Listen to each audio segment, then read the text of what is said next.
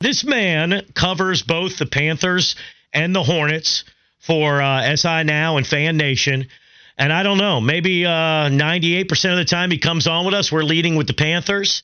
Today we lead with the red hot new look Charlotte Hornets. Um, uh, they deserve it.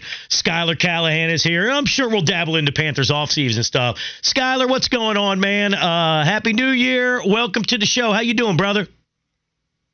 Yeah, thanks for having me back on. It's uh, it, it's different times around these parts, isn't it? It is, man. It is, and I don't know how long it's going to last, but I'm just going to enjoy it while while it's happening right now. What what are the things you know? Bo and I were talking about this earlier when we were talking about the Utah win last night. But I want your opinion on it, right? You cover this team day in and day out. What are the things that are most obvious to you that with this new group of five players that they brought in? Like what what are the new look Hornets doing so much better than they were previously? I mean, I think really first and foremost, it's it's the chemistry, which has really kind of been the biggest surprise because when you bring this many guys in, you usually don't think that they're going to be able to just get along and, and understand how each other plays as quickly as this group has. And you know, obviously, you go through the first couple of games and they have the, the crazy amount of turnovers, which is to be expected. But outside of that, like defensively, it was an immediate upgrade, you know, and, and that's no, you know, uh, disrespect to, to PJ or Terry or Gordon, but this group in, in particular, th- these five guys that they brought in, you can just tell they're hungry. They want to win. They don't want to be on a team that's only won 10 or 11 games. And, and you could see that, that, that that was the main thing when they came here, that they wanted to be a part of the the group that turns this thing around. They didn't want to be a part of that narrative that all oh, they're just you know they went from a a playoff contender to you know one of the teams that's going to be picking in the lottery. They they believe that they can they can get things turned around. Whether it's this season or not, I don't know. But they they look like a, a, completely different group right now. I think a lot of that's the, the leadership from Grant Williams, Seth Curry, uh, Davis Bertans. I mean, it's it's just a whole different group and a whole different mentality than what it was uh, before the deadline. Schuyler, a lot of interesting storylines with the new group, a lot of interesting parts that we're watching right now. But when you look at Grant Williams and what he provides, yeah. how big of an acquisition is that, not just for now, but really ultimately long term? He's signed. This feels like this is a, a major part of what they want to do eventually, right? Oh yeah, I mean this is an, a, a massive upgrade, and again, not trying to throw shade here at PJ, but he's just a better fit, I think, for this team and what this team needs than what PJ did. And PJ's a great player. He's very versatile. He can defend multiple positions, but Grant Williams brings a different style to the game, and that physicality is what this team really needs, especially right now when you don't have a, uh, your true center in Mark Williams. Um, but to have Grant here again, it's not just the player, but the fact that he's from here, he gets what it takes to win. He he wants to win here. He he he wants to be here it's just it's a whole different vibe when you're walking around the halls of, of Spectrum Center and you just see Grant Williams just smiling and laughing constantly. Um, just a different vibe for sure. We're talking with Schuyler Callihan, covers the uh, the Hornets, uh, the new look red hot Charlotte Hornets, and the Carolina Panthers. Um, they were not red hot during any portion of the season, but this year. Hold on, hold on, whoa, whoa, wait. Two fourth quarters, they Got something going there at the end. All right. Didn't even lead a play for a play in the fourth quarter, for God's sakes. But anyway, we digress. no, we um, this is supposed to be the positive topic right here. Schuyler, this is the the thing about this that is even the like cherry on top or the icing on the cake of this whole thing is these trades were not made to like turn the team around right away. Like, you know yeah. what I mean? The, you still have the benefit of the trades and why I'm sure the new owners wanted this to be the direction of the team. Like, they got future assets and draft picks. They've they've cleared some cap room or, you know, when some of these contracts run out in a year, they will clear even more cap room. So, what do you think about the fact that Mitch Kupchak, bless his heart, man, on his, his last a- act as the GM, I mean, he pulled off deals that inject this team with life right now. But also the key point is, man, these were deals for the future. Like he he knocked these out of the park, didn't he?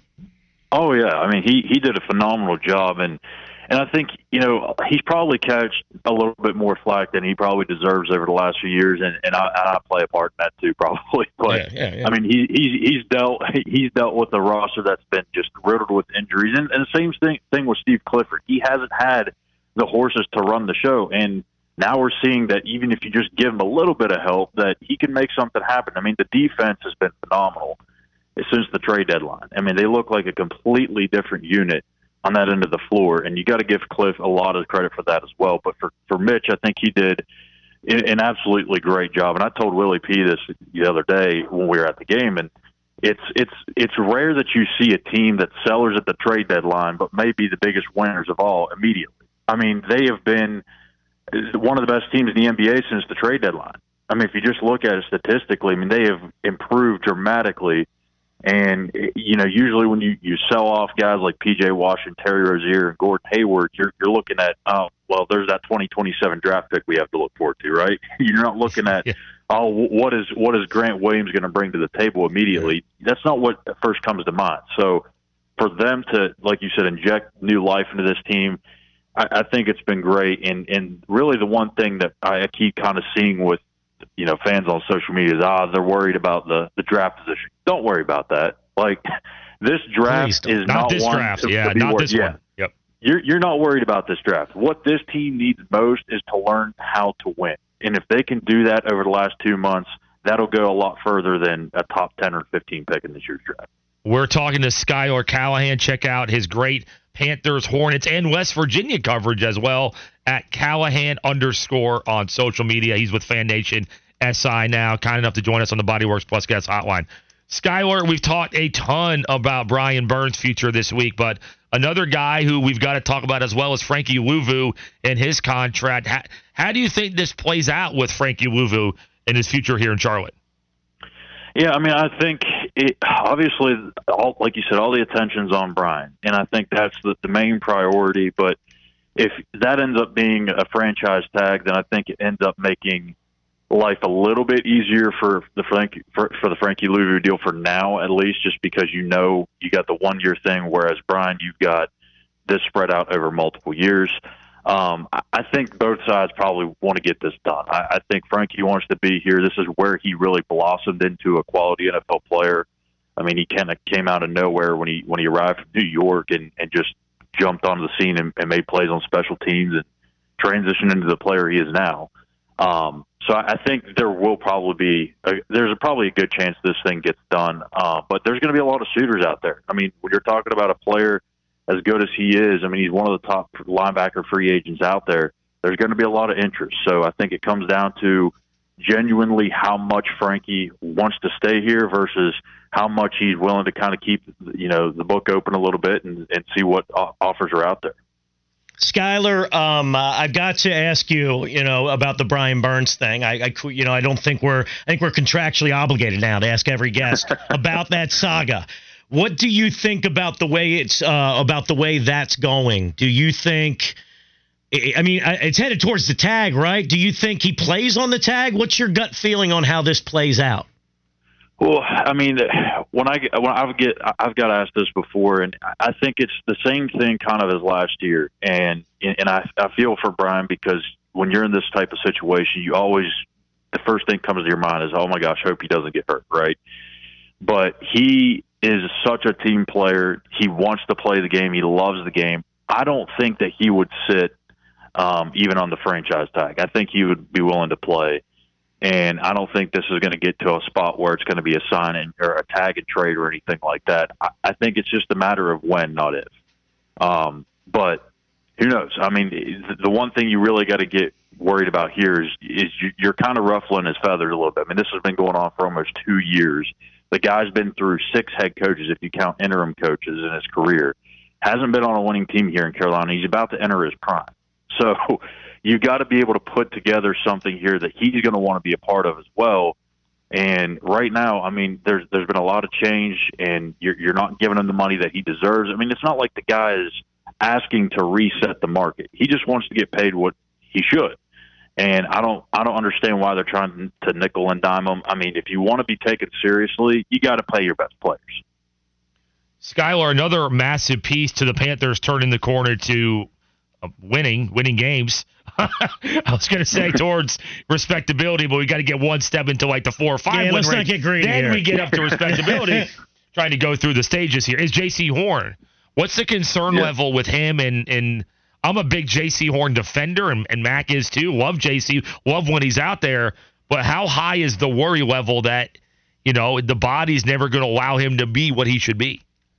Yeah, I mean, I think there's there's a great deal of concern there. I mean, anytime you've got a guy that's only played in less than half of his games over three years, that's that's a major concern. Uh, but like you said, I mean, when he's on the field, he's one of the better cornerbacks in the league, and, and clearly the number one cornerback in Carolina. So that that's the thing I keep wrestling back and forth with about this fifth year option is.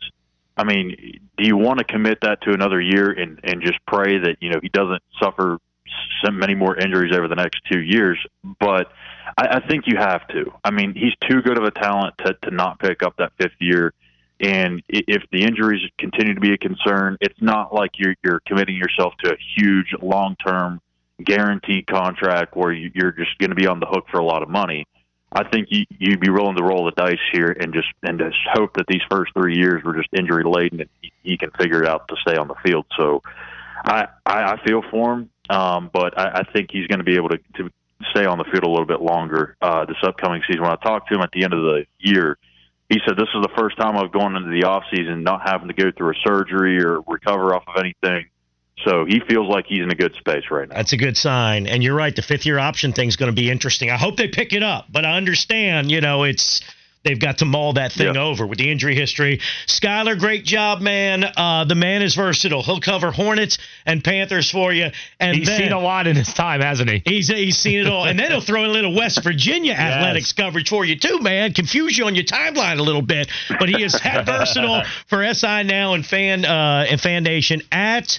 Callihan underscore on Twitter. Give him a follow. Thank you, brother. We appreciate it, man. Good chatting with you, boys. Enjoy the weekend. Thanks, uh, you too. Be good. There you go. Schuyler Callihan joining us. Wake up weekday mornings with Mac and Bone. Only on Sports Radio 92.7 FM WFNZ. The official home of the Charlotte Sports Fan.